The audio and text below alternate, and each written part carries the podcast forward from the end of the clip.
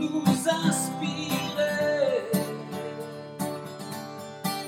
de belles traces pour nous faire rêver. Oh, oh, de belles traces.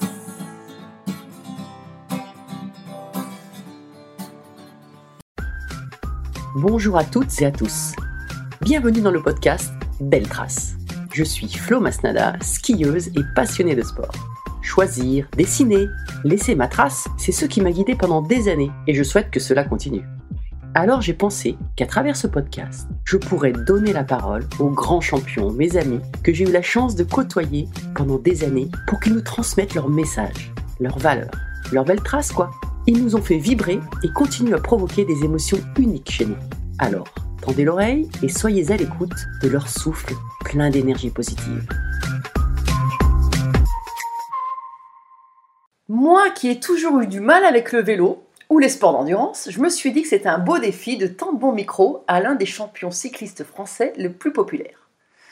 Non mais c'est vrai quoi, enfin comment peut-on passer plusieurs heures à pédaler tous les jours, à suer dans l'école, et en plus maintenant il continue notamment, entre autres avec des Ironman en triathlon. C'est d'ailleurs à cette occasion à Hawaï où nous nous sommes rencontrés il y a quelques années. Bonjour Laurent Jalabert, Bonjour Florence. comment ça va? Eh bien nickel, impeccable. Tu tu arrives dans un triathlon, quelque chose là? Bah écoute, j'en ai fait un il y a un mois, et là je suis en coupure, là, je récupère. Gentiment, c'est la période hivernale, donc voilà, j'en profite pour faire des petits travaux. Ah ouais, Faire mais autre chose. quand tu récupères, tu récupères vraiment ou tu fais quoi? Bah, j'ai du mal, hein, parce que moi, Ah je, ouais, c'est ça. ouais, ouais, moi je reconnais, j'avoue que, que je suis quand même très accro au sport. C'est, j'ai souvent dit que c'était euh, d'abord une passion, ensuite c'est un métier, et après j'ai cru que j'allais arrêter le sport, que ça allait, ça allait devenir très occasionnel. Ça l'a été pendant une année ou deux, et puis rapidement je me suis rendu compte en fait que j'étais formaté comme ça depuis mon plus jeune âge, hein, et que le sport c'était, essentiel à un équilibre dans ma vie.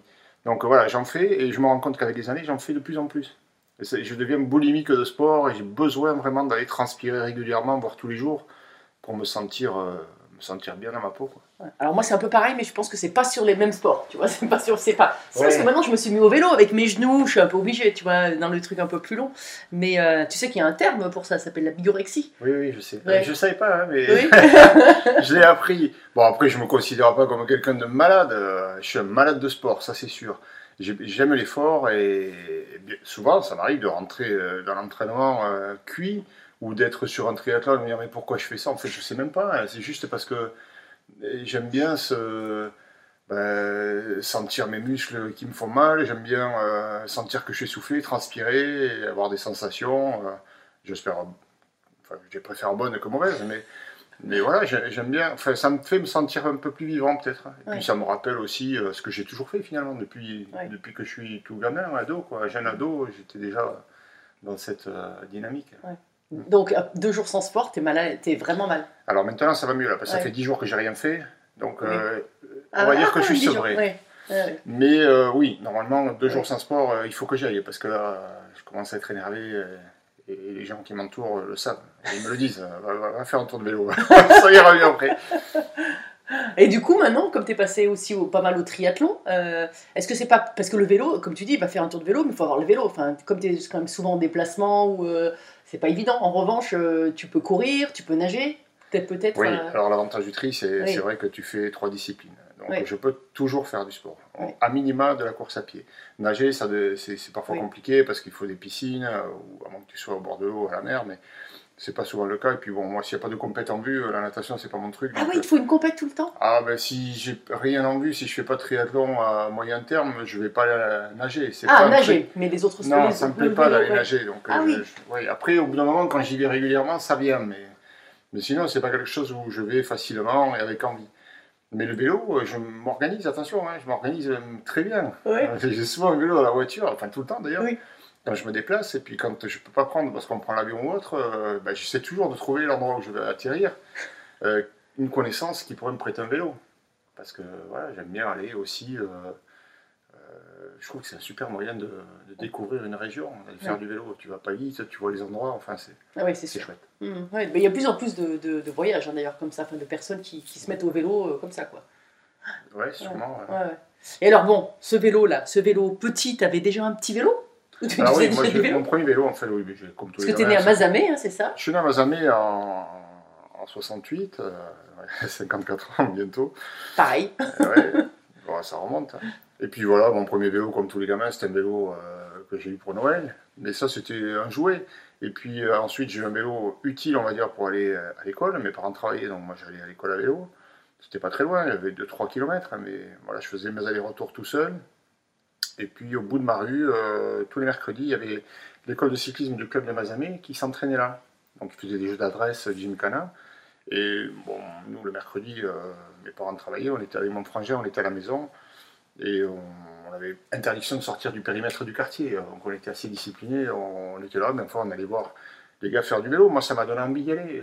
Voilà, j'ai formulé auprès de mes parents, ils m'ont amené. Bon, le, le dirigeant du club à l'époque a dit bon voilà les entraînements c'est mercredi samedi bon il se trouve que nous le samedi on allait chez papy et mamie euh, donc c'était pas trop possible euh, de rester pour le vélo et il a dit bon ici c'est pas une garderie c'est soit il vient tous les entraînements soit il vient pas bon bah, allez, euh, c'est passé euh, j'ai pris mon vélo de l'école j'ai enlevé les garde-boue Ah oui. Ouais, il, pesait, ouais, il pesait super lourd, mais ça ressemblait à peu près à un vélo de course. Et puis j'ai commencé avec ça.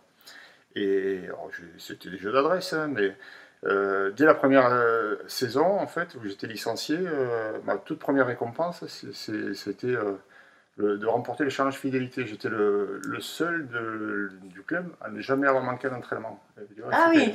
Ouais, ouais, et, et, et du coup, bah, oh, à la- à l'Assemblée Générale du club en fin d'année, on m'a remis un tout petit trophée, enfin, qui était tout ridicule, mais aujourd'hui, il est, il a une bonne place à côté de mes plus gros trophées, parce que voilà, il m'a.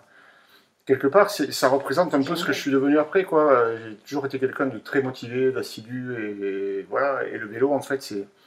J'ai accroché de suite. Ça a été un truc. euh, j'ai adoré, moi, sortir des limites du quartier, aller dans la campagne. euh, euh, avoir des sensations, partir un peu à la découverte, ça, ça a toujours été un truc qui m'a qui m'a porté. Et voilà, après, il y a eu les compétitions, j'ai commencé à faire de bons résultats assez rapidement. Puis j'étais en équipe de France chez les jeunes, en junior, euh, champion régional, et, et puis en équipe de France euh, avec des sélections internationales. Et puis à l'époque où on faisait le service militaire, eh j'avais devancé l'appel pour m'être débarrassé de ça Ah oui, d'accord. au bataillon de Joinville, avec euh, d'autres collègues euh, cyclistes qui ont fait des belles carrières aussi, Frédéric Moncassin, Jacques Ah oui. Durand et d'autres.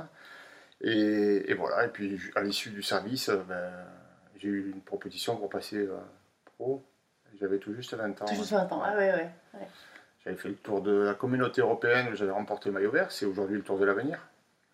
Et j'avais fait huitième au classement général, c'est Laurent Fillon qui avait gagné. Et, et- et du coup, j'avais tapé un l'œil à quelques équipes, et voilà, ça m'a donné l'impulsion pour passer pro. Ah ouais, mais quand tu étais petite, tu, tu voulais devenir champion Il y a des champions qui t'inspiraient? Ça, c'était, Tu pensais, parce que euh, tu, ouais, tu voulais devenir pro ou c'est, qui tape dessus? En fait, le vélo, moi, c'était un moyen d'expression. Quand j'étais jeune, j'étais hyper timide. À l'école, tu vois, il m'arrivait parfois d'avoir, euh, quand le prof, euh, enfin l'instit, il posait une question, il m'arrivait d'avoir la, la bonne réponse. Mais j'avais, j'avais peur de me tromper, du coup, je ne levais pas le doigt. Et, et après, quand il y avait quelqu'un qui donnait la réponse, je dis mince, je l'avais, c'est bête. En fait, le vélo, ça a été un moyen de m'exprimer sans avoir à ouvrir ma bouche. Je peux y aller, je montrais de quoi j'étais capable. Et, voilà, pour moi, c'était un- une façon de, vaincre cette timidité. Et, de fil en aiguille, euh, ben, ça m'a permis de m'affirmer. J'ai commencé le vélo un peu par hasard, et puis euh, progressivement, c'est devenu, euh, et assez vite même, une passion, déjà pour le vélo, l'objet, et, puis, et puis pour la discipline aussi, la pratique.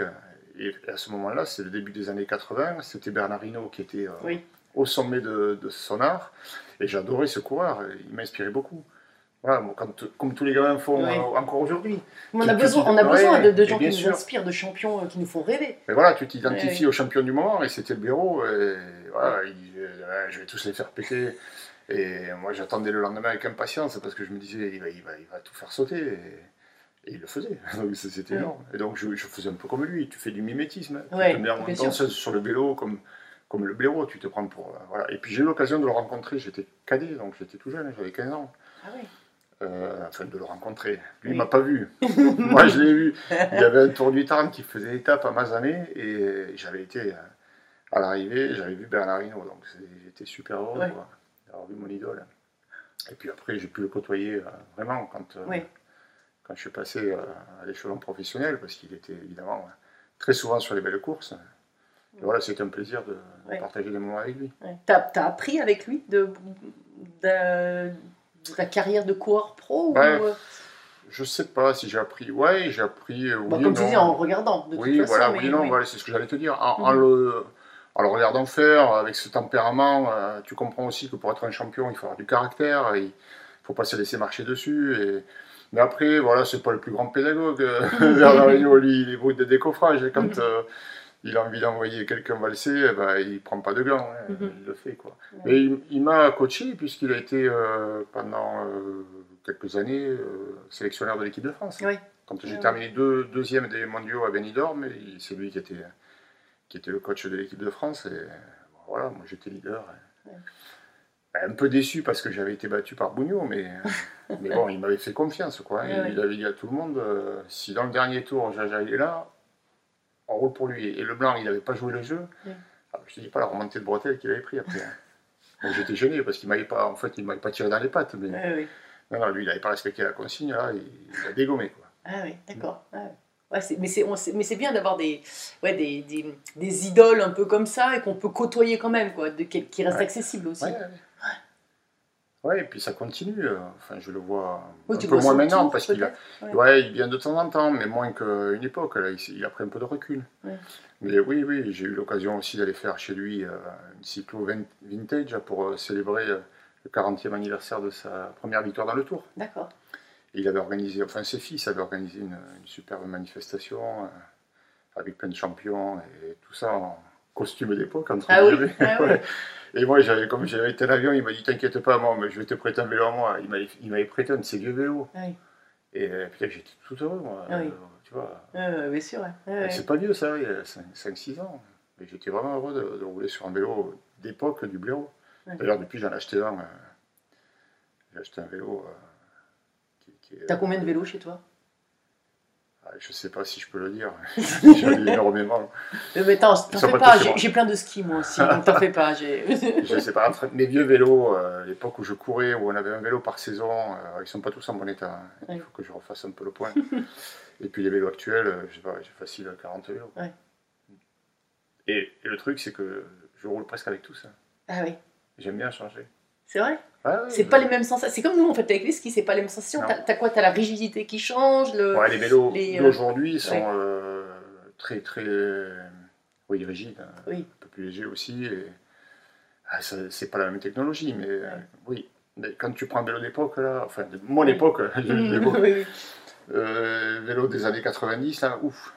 Ça, ça fait drôle hein, au début quand tu montes dessus, mais bon, c'est sympa aussi. Mm. Mais euh, oui, c'est vrai que les vélos d'aujourd'hui, je trouve qu'ils sont plus efficaces. Quoi. Ouais. Ouais, on a de meilleures sensations avec. Et alors aujourd'hui, quand tu vois, parce qu'on parle des, des vélos, donc toute la technologie, il y a beaucoup de choses qui ont effectivement évolué. Euh, même les, physiquement, les athlètes, ils ont les capteurs avec les, les watts et tout ça. Euh, enfin, c'est, c'est- ça devient euh, euh, les écouteurs, les, petites oreillettes là.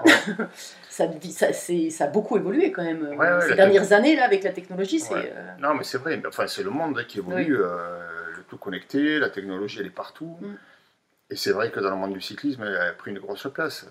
Mm. Bon, moi, en étant un pratiquant amateur, j'emboîte le pas quand même, tu vois, avec- ah pas, pas de la même façon que les pros d'aujourd'hui, mais, mais ouais, j'ai des vélos avec capteur de puissance, parce que j'aime bien voir euh, aussi euh, certaines périodes de l'année, notamment quand tu fais du triathlon, mhm. euh, à force de, bah, de te tromper parfois dans la gestion de l'allure, euh, bah, tu aimes bien, euh, t'aimes bien contrôler un petit peu euh, ton effort et essayer de le gérer au mieux pour pouvoir courir un peu mieux après. Quoi. Ouais. Un marathon, c'est quand même pas. Ouais.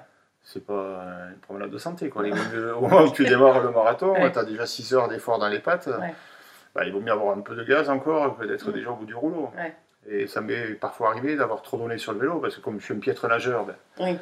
Et il faut que je remonte après sur le vélo. Et je m'enflamme. Et quelquefois, quand j'ai descendu je dis oui, oui, oui, ça va être dur. ça 42 les- km, ça c'est pas. Ouais, ouais, c'est clair. Ouais, c'est sûr. Et, euh, et dans, dans, dans ta carrière, alors attends, moi j'ai vu un truc. Euh, en fait, tu as, as fait des super résultats les années impaires. Je sais pas si tu n'as pas remarqué ça? Eh ben moi j'ai remarqué, tu vois. Alors moi j'ai remarqué parce que les années impaires, tu as été a priori, tu étais numéro 1 mondial en 95, en 97, en 99. Champion du monde sur, contre la montre en 97. Et, et mille- euh, les classiques aussi, Milan-San Remo, etc. en 97. Euh, c'est un hasard, ça.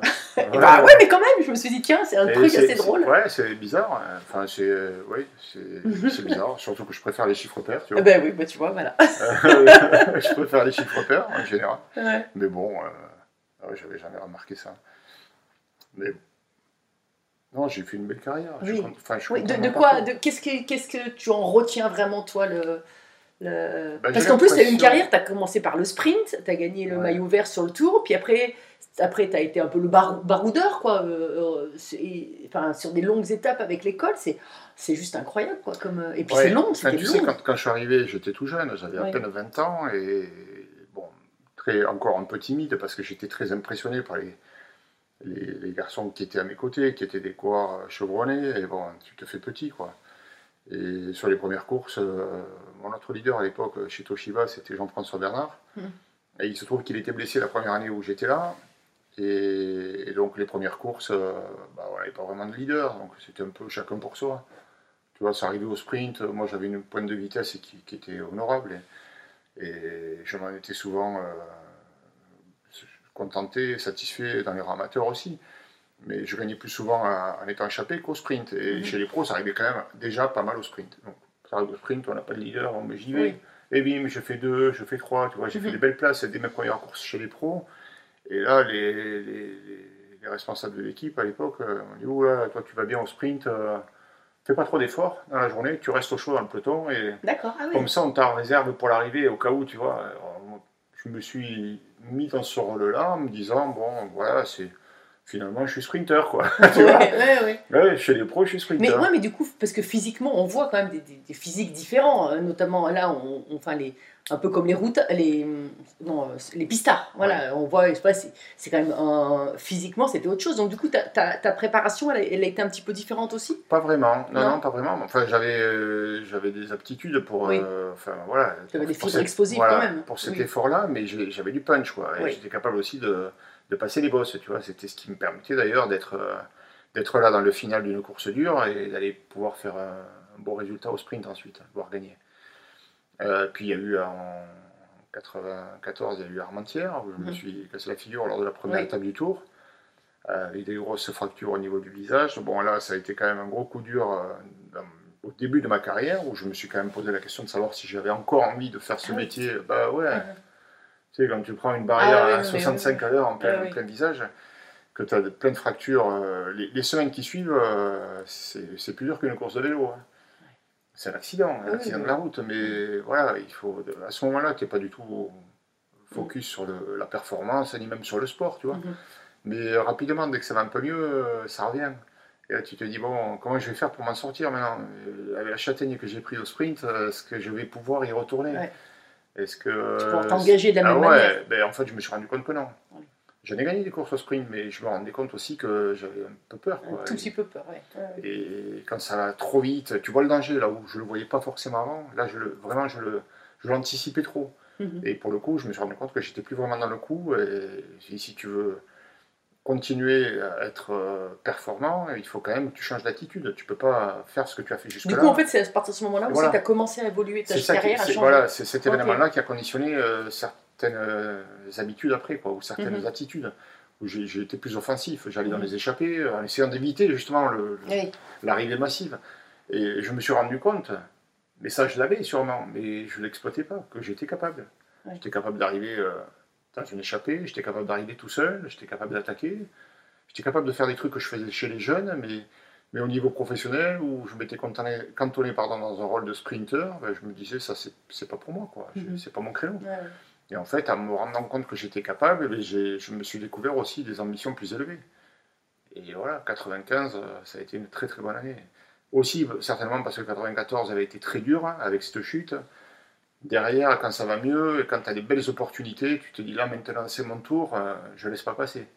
Là, tu, vois, Oui. tu, tu, tu loupes pas l'occasion euh, d'obtenir un bon résultat. Et après, c'est une question de, de, de- de spirale positive, de, confiance en soi, où les, les résultats s'enchaînent parce que voilà, tu n'es plus dans le doute, tu prends les bonnes décisions au bon moment, tu n'as plus rien à perdre parce que tu as déjà gagné de beaux trucs et, et ça te donne encore plus d'ambition. Voilà, et puis bon, après les années passent et progressivement tu te rends compte que là où tu faisais des super résultats en mettant euh, beaucoup d'énergie, quelques années après en mettant la même énergie, ben, tu n'y arrives plus. Et pourquoi? Qu'est-ce qui se passe? Pourquoi n'y arrive plus?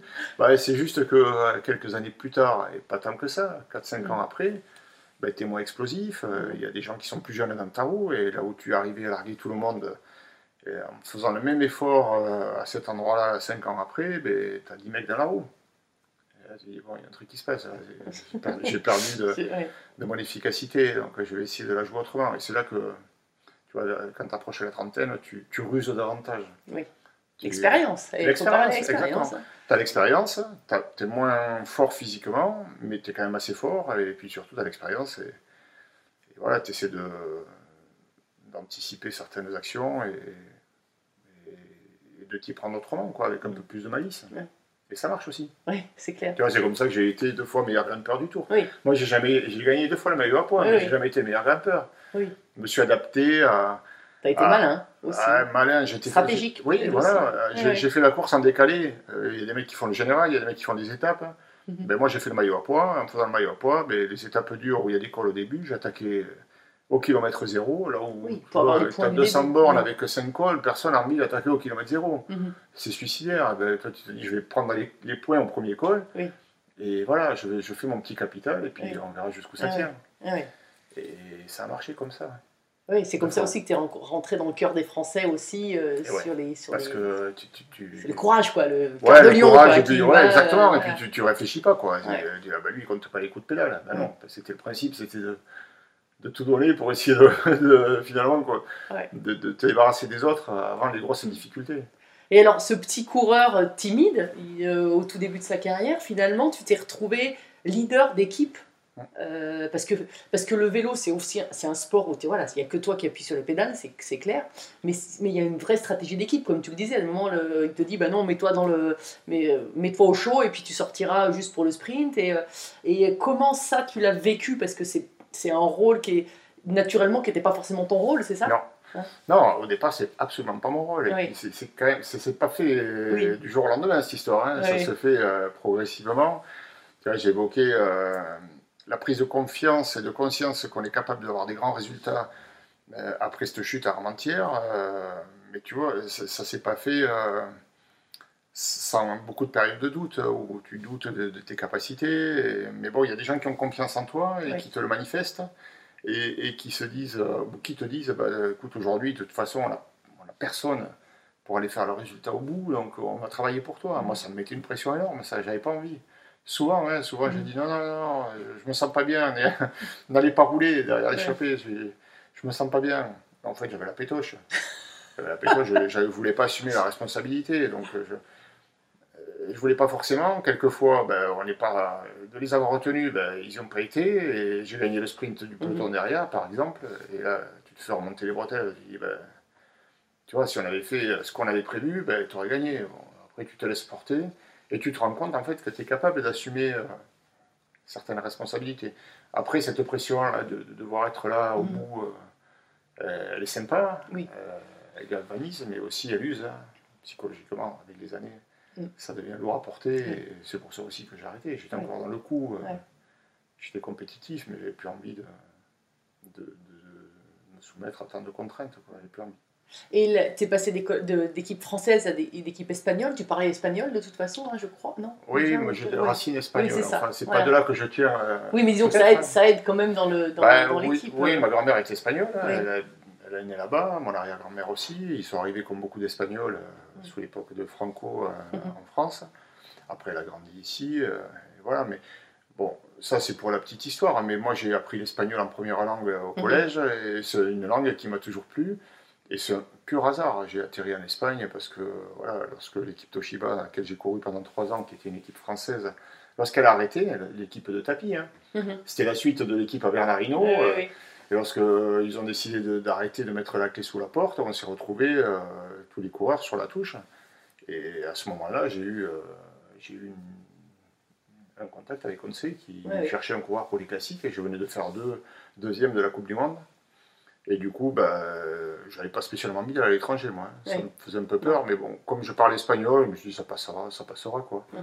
C'est une culture qui me, qui me rebutait pas non plus, quoi. Voilà, j'étais là-bas et puis j'ai trouvé un très bon équilibre. Et Mhm. du coup, moi, quand je me sens bien quelque part, euh.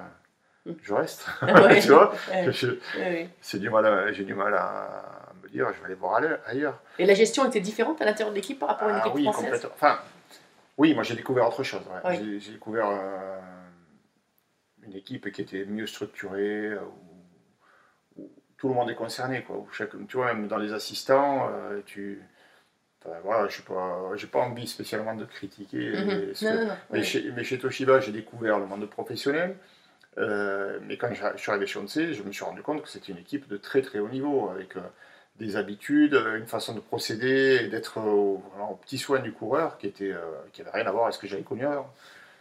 Tu, tu, arrivais à une, au arrivée de course, tu dis bah tiens j'avais un petit bruit dans mon ma roue arrière, le lendemain il n'y avait plus le bruit. Tu dis mais tiens il n'y a plus le bruit, ah mais non mais j'ai démonté tout le truc et tout. Ouais. Ça, ça, avant tu pouvais le dire, euh, c'est le lendemain tu avais le bruit, tu Ouais, vois, ouais. c'était des petits D'accord. détails comme ça. Ouais, ouais. Euh, tu, tu, tu, tu sentais une douleur, euh, un ischio, ou je sais pas, peu importe, au niveau, pendant le massage, ben, tu es tranquille peinard en train de regarder la télé le soir, et d'un coup ça, ça toque à la porte, et tu as, un masseur qui arrive et qui dit Je vais te mettre de l'argile parce que cette nuit ça va, Ouais. ça va travailler, ça va te faire du bien. J'ai rien demandé, tu vois. Enfin, ils sont petits soins. Rien n'est laissé au hasard. quoi. Ouais, et encore aujourd'hui, je pense que c'est puissant. encore... ça. Ouais. Voilà, non, mais c'était une très belle expérience. Et puis, bon, après, comme euh, souvent, euh, quand ça dure trop longtemps, ben, Oui. on finit par, euh, Ouais. par tomber dans une routine qui devient lassante. Et, et voilà, il y a eu un désaccord, je suis parti. euh, Ouais. enfin, j'ai souhaité revenir en France, c'est ça surtout. Mhm. Je voulais, parce qu'il y avait quand même aussi euh, un désamour de, de- du, non pas du public, mais de, de la presse. hein. Mhm. J'avais de grands résultats, euh, mais j'étais dans une équipe étrangère et on me le rappelait tout le temps. D'accord. Et Ouais. donc ça me, ça me peinait un peu parce que bah, je n'estimais pas mériter for- forcément ça. Et je me suis dit, voilà, les années, il ne reste plus tant que ça et j'ai envie de, au moins de finir en France. Mhm. Donc j'ai, j'ai- voilà, j'étais en contact avec des équipes françaises, mais ça n'a pas marché. D'accord. C'était trop tard, je pense, dans la saison. Et voilà, j'ai trouvé refuge euh, dans une équipe danoise D'accord. et avec un programme français. Donc euh, ça me convenait. Quoi. Mhm. Et du coup, euh, voilà. c'est la période aussi où j'ai fait les deux maillots à poids sur le tour. D'accord. Et avec les Français, euh, du coup, ça a été, et avec la presse aussi, ça a été une super, Ouais. super fin de carrière. Ça a conditionné un peu ce qui est arrivé après, parce que, Mhm. voilà, comme j'ai terminé en étant encore euh, très bien, euh, Oui, parce qu'après, quelques années après, tu es sélectionneur de l'équipe de France. ouais. Et aujourd'hui, tu es commentateur euh, Télé. Quoi. Ben, ça, j'ai toujours dans le milieu ouais. du vélo. Quoi. Ouais, ça, je l'ai fait de ouais. suite. Dès que j'ai arrêté ma carrière, en fait, tu vois, Oui. on m'a- on m'a posé la question, voilà, d'avoir fini le d'avoir stoppé ma carrière en étant encore, j'étais encore huitième coureur mondial, j'avais fait le maillot à poids sur le tour et, et j'annonce là que je veux arrêter euh, ma carrière au pro. Mhm. Et je me souviens à l'époque, euh, le manager de l'équipe euh, CSC dans laquelle je courais, quand je lui ai dit la veille de l'annoncer à la presse, il y a eu un blanc, il me regarde et il me dit tu veux combien? Non, c'est pas compris.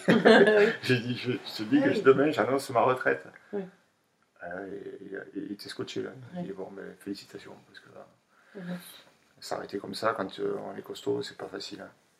Voilà, pour moi, c'était acté j'avais envie de passer à autre chose. hein. Il me semblait à ce moment-là que j'allais poser mes valises, en- tu vois, Mhm.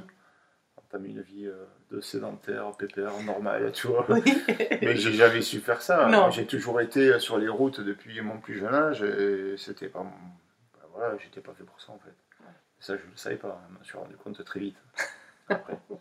Et même, et même que j'allais pouvoir arrêter le sport. Je pensais que j'allais le faire, mais très vite, je me suis rendu compte que non. C'était en fait, j'étais pas bien. Quoi. Ouais. Il fallait que je fasse du sport. Et tu toujours dans le milieu du vélo, puisque donc le. le... T'as été, du coup, tu as commenté tout de suite, euh, tout de suite après. Oui. Alors, quand j'ai arrêté, euh, ben, justement, les journalistes m'ont demandé euh, Et alors, vous allez faire quoi après? Ben, J'ai dit Je sais pas.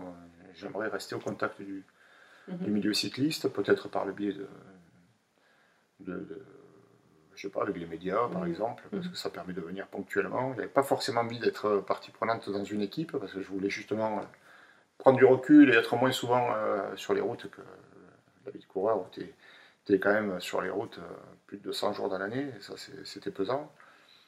Mm, Et donc, voilà, ce message est passé. Christian Prudhomme, à l'époque, était euh, commentateur du Tour sur France Télé. et il, il était venu me voir. Il m'avait dit Moi, j'ai une idée. euh, il y a longtemps que je voulais mettre ça en place, mais ça n'a jamais été possible.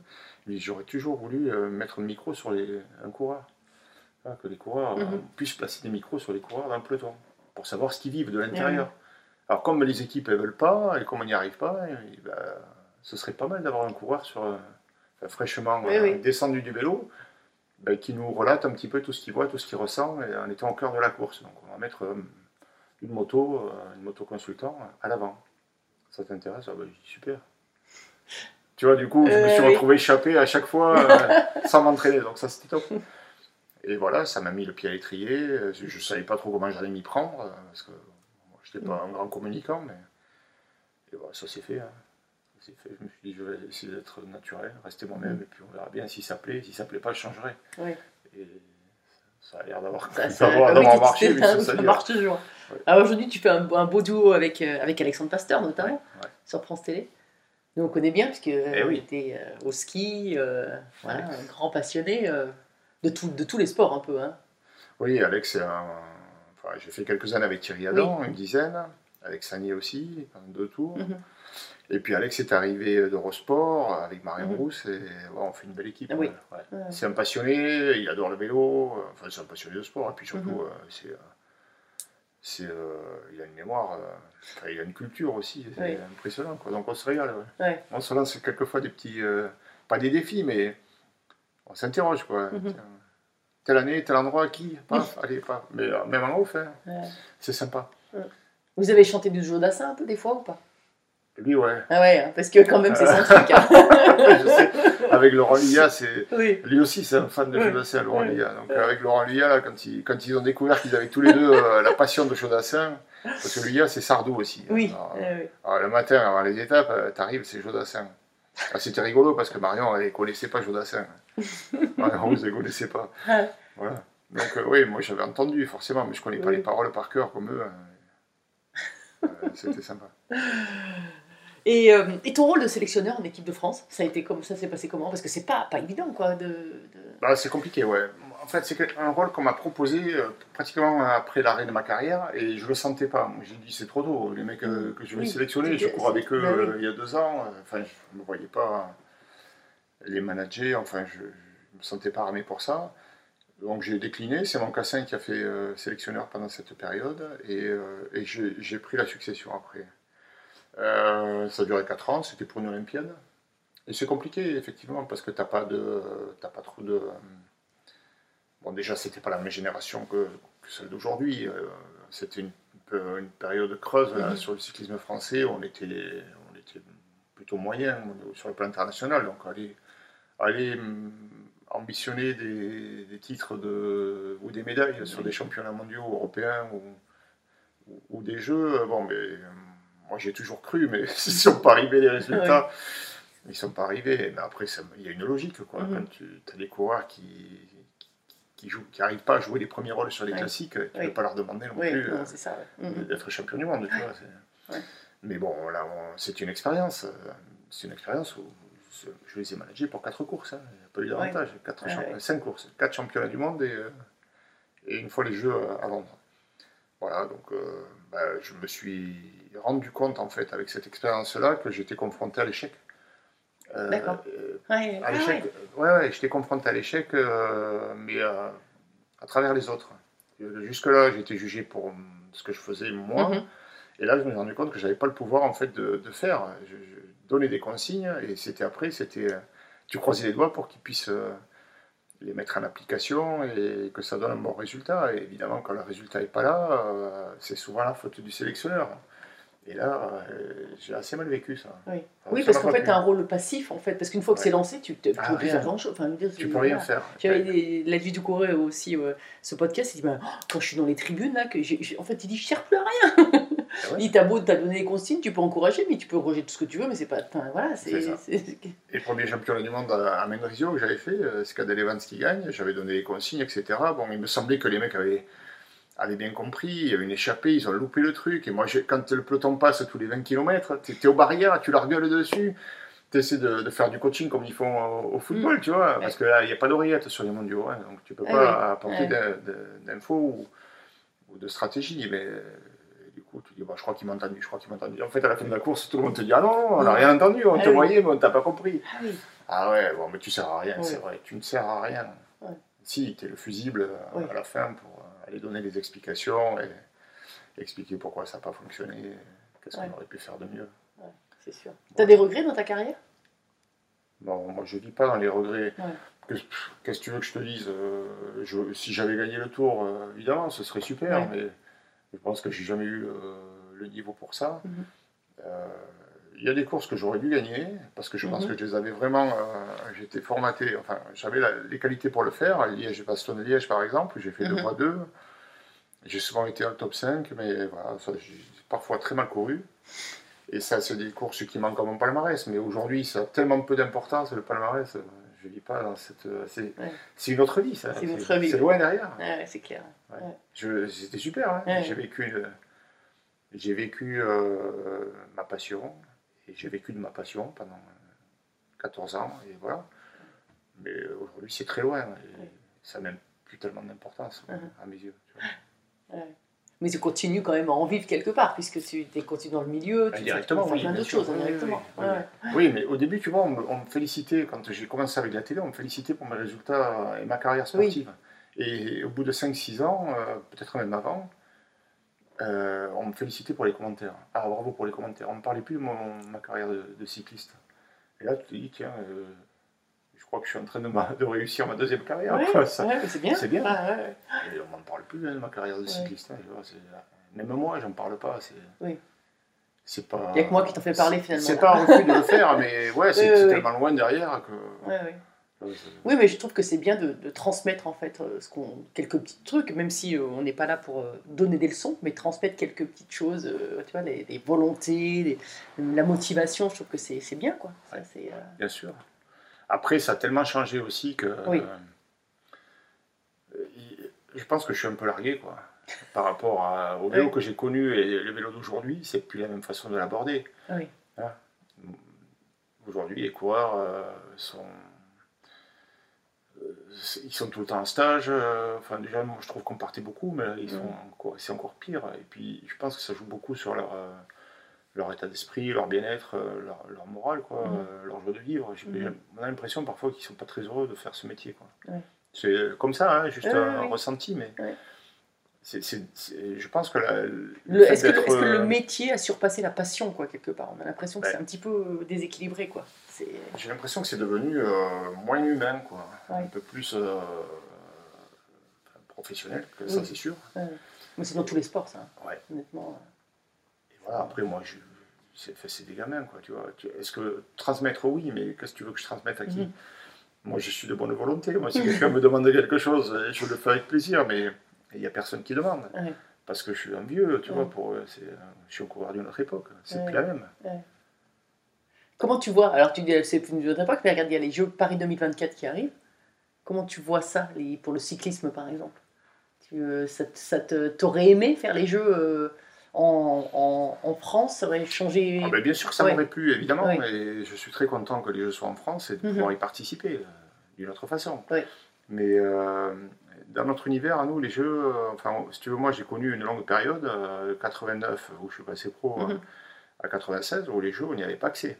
C'était réservé au cyclisme amateur. Mhm. Après, on est arrivé sur les Jeux en 96, donc j'ai fait Atlanta, j'ai fait Sydney en 2000, euh, voilà, j'étais pas trop loin. Et en 2002, j'ai arrêté, j'ai fait que deux fois les Jeux. Ouais. Voilà, c'est pas comme les. Euh, Que deux fois, c'est pas mal. tiens, Ouais, c'est pas mal, ouais. une fois. hein. C'est pas, mal.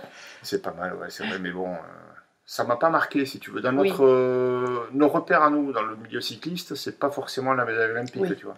Il y a des mecs qui ont gagné les, les Jeux, et On sait pas qui c'est. Si, bon, je sais qui c'est, mais Pascal Richard, Atlanta, Yann. Ulrich à, à- à Sydney, euh, voilà. Mais non, après, c'est ça marque pas pareil qu'un Mhm. titre de champion du monde, par exemple, comme maillot jaune sur le tour. Ouais. C'est les repères, les repères dans le monde du cyclisme, ils sont ailleurs que sur les Jeux Olympiques, quand même. Ouais, mais Paris, euh, évidemment que ça m'aurait plu. Ouais. Bah oui. C'est sûr, c'est sûr que ça plaît à tous les. Enfin, à tout le monde, on est tous, on sent cette, cette vibration. quoi. T'aurais aimé faire un autre sport d'ailleurs? Et je me suis parfois posé la question et je me suis souvent dit que non. J'y suis venu après, hein. j'ai fait de la course à pied, Oui. euh, comme ça. Moi, Oui, je, fais du sport maintenant euh, à loisir, entre guillemets. Mhm. J'essaie de donner le meilleur de moi-même, mais pour me dépasser, mais pas. Il y a des champions que tu as côtoyés qui t'ont inspiré? Ou que tu ou tu- qui que t'as regardé que tu t'es dit, ouais, ils sont. euh, Ouais, il y en a, il y en a eu, mais ça me parlait moins, si tu veux. Tu vois. Moi, j'ai voulu faire un marathon. Bon, Aujourd'hui, maintenant, c'est banalisé. La distance marathon, Oui. tout, le, tout le monde les fait. Euh, Mhm. Parfois, il y en a qui le font sans s'entraîner. Mais euh, à l'époque où je courais, euh, je, je- je courais à vélo, je me disais, comment il faut les mecs pour faire 42 bornes à pied? Mhm. Ça me semblait impossible de faire ça. Je faisais un footing en hiver, j'étais démonté. Je ne pouvais plus marcher pendant 3-4 jours. Parce que la musculature n'était pas du tout adaptée à ça. Et, et ça, ça faisait partie des trucs que je voulais, je voulais vivre. Quoi. Je voulais voir comment ça faisait. Et après, le triathlon, tu vois, Mhm. ou le trail sur de longues distances. J'ai découvert des disciplines euh, où il y a des champions, mais moi, je ne peux pas m'identifier à ces gens-là. C'est des champions. euh, on ne fait pas le même sport. Oui, mais tu Hein peux tu peux t'inspirer de leur manière d'être, de leur. euh, Enfin, voilà, de les suivre. J'apprécie, euh, j'admire leur simplicité euh, dans des sports où, qui sont Mais qui, bien- par exemple quel, quel- des garçons dans le trail, par exemple. François Daen. François. Daen, ouais, d'accord. Mais des garçons euh, girondins, enfin tous ces mecs là qui ont gagné des, des monuments quand même dans leur Mhm. domaine euh, et qui sont restés tout simples, Ouais. super abordables. Moi j'aime cet esprit quoi. Je trouve que le monde professionnel est parfois trop hermétique au monde extérieur et, et ce qu'on aime, et ce qui a fait souvent euh, l'intérêt et, et le charme du vélo, c'est qu'on pouvait appro- approcher le champion, euh, lui taper sur l'épaule, discuter avec lui. Ça devient un peu plus difficile maintenant quoi avec. euh, Mhm. Avec, euh, bon, depuis le Covid, c'est encore pire parce Oui. qu'il y a des barrières qui ont Mhm. encore grimpé de 2 mètres. ouais, c'est vrai. Et du coup, on ne peut plus accéder jusqu'au champion, tu vois, et ça c'est dommage. Mhm. C'est dommage. Ces sportifs qui sont accessibles, euh, tu peux davantage t'identifier à eux. Déjà sur le plan personnel, après euh, sur le plan physique, c'est extraterrestre, c'est normal. Mais bon, il faut aussi tenir compte de, Ouais. de, de- de leur âge, quoi, parce que dans leur domaine, ça reste des champions du moment, quoi. Mhm. Ils sont super compétitifs. C'est clair. Mais je m'identifie pas à ces gens-là. Voilà. Mhm. Mais par contre, euh, je suis impressionné. Ils m'impressionnent. Dans le triathlon, ils m'impressionnent. Je sais pas comment ils font les mecs pour rouler aussi vite et, et sortir des marathons de 42, de 40 derrière. Enfin, c'est, un autre univers, quoi. Mais bon, tu partages la course avec eux, tu vois. Ça, c'est Mhm. quand même pas mal. Tu les vois jamais. Avant, et puis à la cérémonie des récompenses, après, tu peux aller les voir. Mais sinon, euh, voilà, c'est, Mhm. c'est des disciplines où vraiment il y a des cracks, quoi. Et tout à l'heure, on parle, au- au- autre sujet di- différent, mais euh, tout à l'heure, on parlait de musique, on parlait Jodassin. Toi, tu avais des musiques euh, que tu écoutais dans ta carrière? Parce que quand tu roules là pendant je sais pas combien d'heures, là, tu. tu... Jamais. Jamais. Jamais Non. de musique. J'écoute la, la musique en voiture. Ah ouais. et j'ai- je suis branché sur les applications là. Oui. Mais t'écoutes quoi comme musique? Ça dépend. Ouais.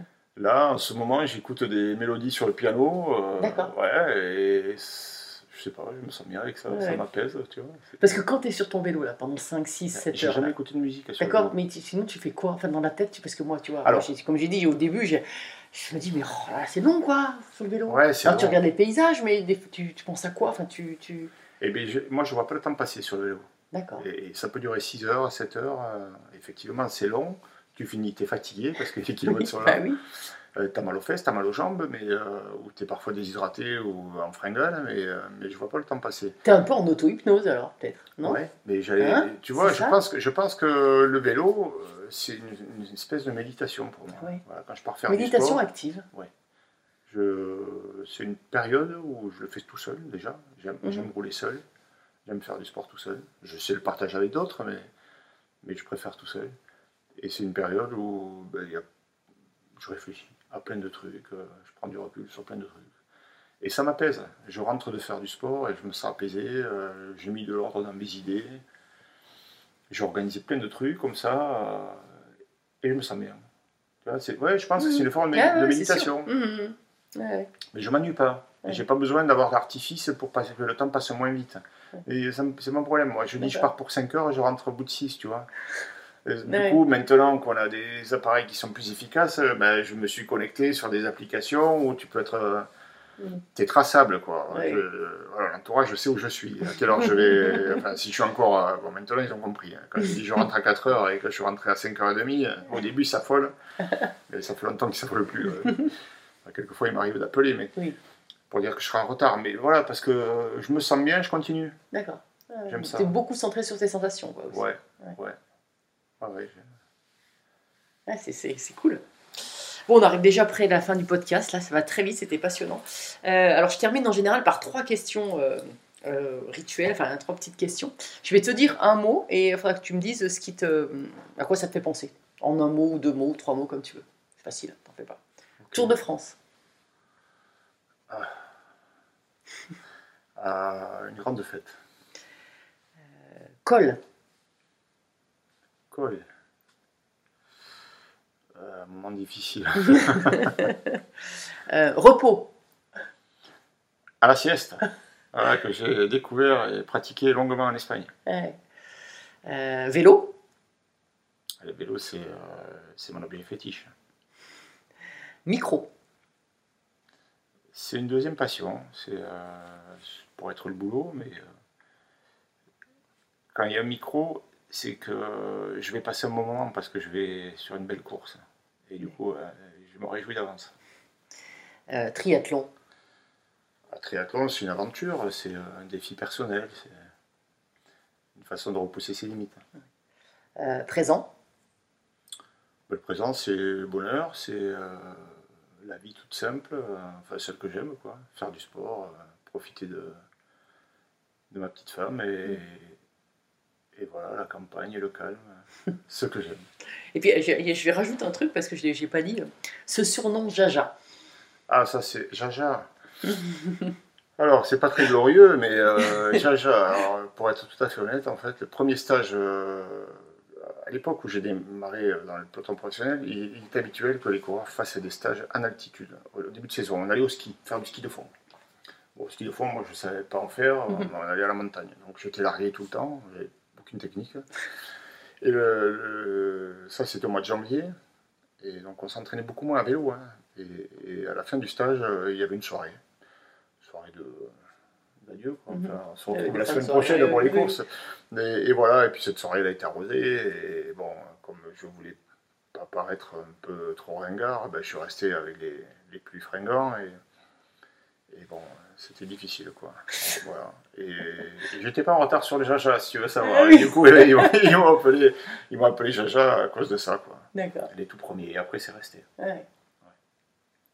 Et le matin, c'était dur. C'était dur parce qu'il y avait, il y avait ski de fond de bonheur et, et- et ça fumait. Là. Oui, mais après, du, du côté. Mais ça, ça se voit pas, tu vois. Ouais, mais du côté populaire, en fait, les gens t'encourageaient plus de manière. euh, Oui, voilà. Ça, C'est- l'explication. Ça, c'est l'explication du nom, voilà. Mais, Mais après, après, c'est resté Jaja. Les collègues m'appelaient Jaja. Oui. Et, et puis le public, euh, ça a été un surnom un peu comme Voilà. Voilà, exactement. Oui, Voilà, oui, je pense que c'est C'était. ça. euh, C'était bienveillant. bien sûr. Mhm. et, et je pense que ça, ça marque une certaine euh, empathie et sympathie aussi avec euh, le public. ouais. Ouais. Les Jaja. Alors, mon avant- avant-dernière question, c'est euh, est-ce que tu as une devise dans la vie? Ou est-ce que tu en avais une? Moi, je me suis souvent préoccupé euh, du bien-être des autres et aujourd'hui, c'est euh, voilà, ce qui compte, c'est que moi, ça aille, que, voilà, je m'occupe de mon bonheur. Et derrière, si ça suit, ça va. Et sinon, c'est pas grave. Et la toute dernière question, c'est mon podcast s'appelle Belle Trace. Qu'est-ce que c'est pour toi une belle trace? Ah, ça c'est bien. Une belle trace. tu sais qu'à vélo, on fait des traces aussi maintenant. hein, euh, tu peux Mhm. suivre des, des parcours. Donc une belle trace, c'est une, c'est une trace où tu prends du plaisir. où, voilà, c'est un beau parcours. Quoi. Ben, comme en ski, je sais Ouais, pas. ouais, ouais. Où ça descend, forcément. Moi, une belle Ah, on a trace. des traces à la euh, montée en rando maintenant aussi. Ah ouais, ouais, une belle trace, c'est un parcours euh, où, où tu es immergé dans la nature. Quoi. Ça, ça j'aime. ouais. Ouais. Où il n'y a pas beaucoup d'habitations. où- Pas forcément très dur, hein, mais un Mhm. truc euh, un peu sauvage. Quoi. Ça, c'est une belle trace. Super. Bah, je te remercie beaucoup, Laurent. Merci. Merci. Merci à tous, chers auditeurs passionnés. Vous savez qu'en ski, on récompense les jeunes skieurs avec des étoiles. Alors, si ce podcast vous a plu et que vous voulez continuer à suivre les belles traces et à le faire découvrir aux amis, mettez non pas 3, mais 5 étoiles. Et pensez à écrire un petit commentaire pour m'aider à progresser et à dévaler les pistes encore plus vite. Allez, tchuss